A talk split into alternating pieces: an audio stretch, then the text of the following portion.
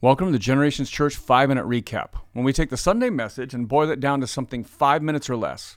I'm Jeff Luddington, and on Sunday we were in Isaiah 25 and 26.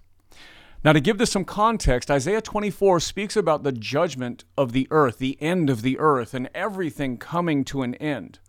But as it says that, it, it also tells us that that is not the end of everything, that is the end of the earth, but it's the beginning of something new. Followers of Jesus are promised that death and judgment are not the final word, but are rather are tools of God to rid the world of corruption, sin, and brokenness. Jesus will put an end to human death and usher in an eternity of peace. So, at the end of this judgment of the earth in Isaiah 24, Isaiah 25 opens with a song of worship. It says this, O Lord, you are my God. I will exalt you. I will praise your name. And so you've got to understand those who are on the other side of the judgment, believers, followers of Jesus, who are on the other side of judgment, are worshiping. Even with this challenge of seeing judgment, seeing the earth come to an end, seeing all this, as God begins to create brand new, those who worship Him are singing out songs of worship. Isaiah goes on and he says, For you have made the city a heap, a fortified city a ruin. He talks about again this thing that's been going on all throughout Isaiah these two cities. Isaiah's been telling us repeatedly about one city that's built by the sinfulness of man, and that is just simply everything we invest in this world. And, and when we place too much emphasis on this life, there's that city. And then he tells us about a permanent, eternal city. And Isaiah is constantly urging people away from the temporary human dwelling or the human city. And he keeps pushing us toward an eternal city. He says, Therefore, verse 3 strong peoples will glorify you, cities of ruthless nations will fear you. He's just talking about the conversion that comes through destruction. In other words, there's a purpose for this judgment. Now, here's where Isaiah 25 gets to its, its strongest point. It says this And he will swallow up on the mountain this covering that is cast over all the peoples, the veil that is spread over all nations. He will swallow up death forever, and the Lord God will wipe away tears from all faces.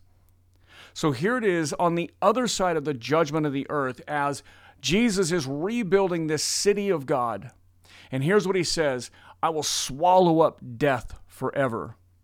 Paul quotes this in his letter to the Corinthians. He says this Then shall come to pass, saying that is written, Death is swallowed up in victory. O death, where is your victory? Death, where is your sting? But thanks be to God, Paul says, who gives us victory through our Lord Jesus Christ. In fact, John in Revelation 21 writes this that Jesus will wipe away every tear from their eyes, and death shall be no more. Neither shall there be no more mourning, nor crying, nor pain any more, for the former things have passed away. So Isaiah is telling about this time where all that is former, all that is of this earth has passed away, and that Jesus has begun to build an eternity where death will be no more. Isaiah 26 forwards that idea. It starts off and it says, In this day, this song will be sung in the land of Judah. We have a strong city. He, like G, meaning Jesus, sets up salvation. So this city of God is now being built.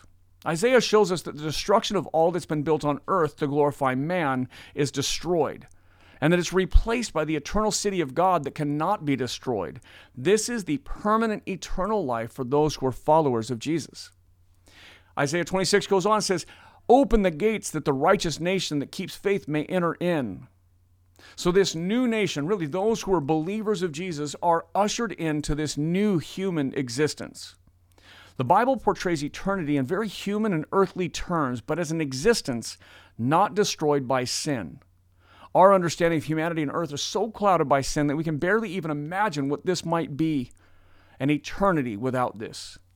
Isaiah 26 closes with this. Verse 20 and 21 say, Come, my people, enter your chambers and shut your doors behind you. Hide yourselves for a little while until the fury has passed by. For behold, the Lord is coming out of his place to punish the inhabitants of the earth for their iniquity.